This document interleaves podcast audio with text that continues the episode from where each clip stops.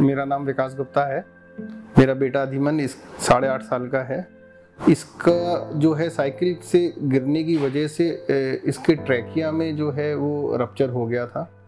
और जैसे ही इसका एक्सीडेंट हुआ, ये अचानक से फूलने लगा क्योंकि लंग्स में जो है वो हवा नहीं जा रही थी, वो बॉडी में भर रही थी। वहीं पर इंस्टेंट कोई हमारी सोसाइटी के आए थे, वो इसको लोकल हॉस्पिटल में लेके चले गए थे। तो उन्होंने वहाँ पे भी जब हॉस्पिटल में भी लेके गए थे तो भी उन्हें आइडिया नहीं समझ में आ रहा था। वो बार बार डिस्कस करना चाहते कि इसको एग्जैक्टली हुआ क्या है। तो वो जो लेके गए थे, उनके हाथ में भी वो स्वेल करते जा रहा था, बढ़ते चले जा रहा था। स्वेलिंग रुक नहीं रही थी इसकी, हवा इसके उसमें बॉडी में भरती जा रही थी। हम थोड़ी देर बाद ही फिर हमें पता चला तो हम हॉस्पिटल में आए थे। तो हमें भी इंस्टेंट देख के आइडिया नहीं आया कि हमारा ही बच्चा इतना स्वेल हो चुका था, ये पहचान में नहीं आ रहा था। हमने अपने रिलेटिव्स और कई जगह से पता किया और दो तीन डॉक्टर सजेस्ट हुए, जिसमें डॉक्टर अरविंद का नाम हमें कई लोगों ने सजेस्ट किया। फिर मैं खुद आके डॉक्टर अरविंद से मिला, क्योंकि ये इस पोजीशन में नहीं था, ये वेंटिलेटर पे था, ये वहाँ से मूव हो सके।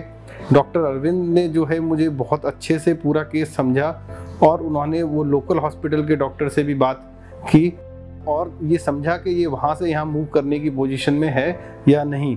अधिमान के बारे में जब हमको पता लगा कि उसको ट्रेकियल, यानी विंड पाइप की इंजरी है तो हमने रियलाइज़ किया कि एक्चुअली उसको हमारे पास तुरंत आना चाहिए, क्योंकि इस तरह की इंजरीज़ को रिपेयर करने का कंट्री में लार्जेस्ट एक्सपीरियंस हमारे ग्रुप को है।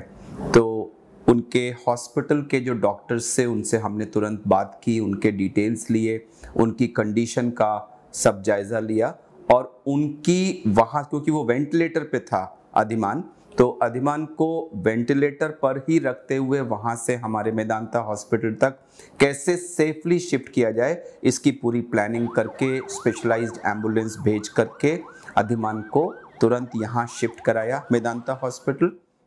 आईसीयू में ले गए और वेंटिलेटर से कनेक्ट करने के बाद उसकी ब्रोंकोस्कोपी की, जो कि नाक के रास्ते एक दूरबीन डाल के जाँच होती है, जिसमें हम विंड पाइप को अंदर से देख सकते हैं।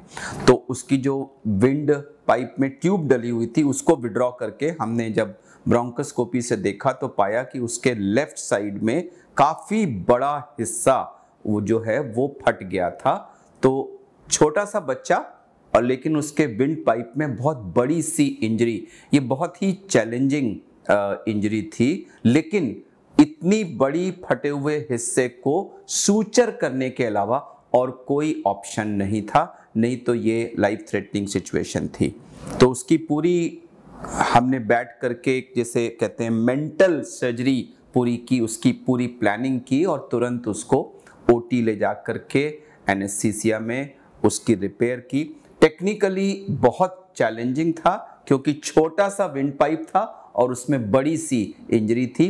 लेकिन एक्सपीरियंस की वजह से हम उसको प्रॉपर तरह से सूचर करने में सफल रहे, जिसका रिज़ल्ट ये था कि जो बच्चा पिछले दो तीन दिन से अधिमान वेंटिलेटर पे था सर्जरी होने के बाद तुरंत वो टेबल पर ही हम उसको वेंटिलेटर से ऑफ़ कर पाए और वो आईसीयू में अपना नॉर्मल सांस लेने लग गया क्योंकि विंड पाइप उसका रिपेयर हो गया था और उसके बाद उसकी अन इवेंटफुल रिकवरी हुई। कुछ दिनों में वो डिस्चार्ज होके घर चला गया और इनफैक्ट मुझे पता लगा है कि वो अब तो साइकिल भी चला रहा है, दौड़ रहा है और इवन झूला झूल रहा है। बिल्कुल नॉर्मल लाइफ में वो वापस चला गया है।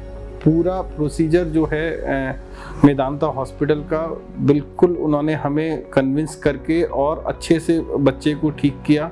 हम बहुत बहुत धन्यवाद देना चाहते हैं और अब आपके सामने देखिए बच्चा है और ये हंसता खेलता हुआ बच्चा है।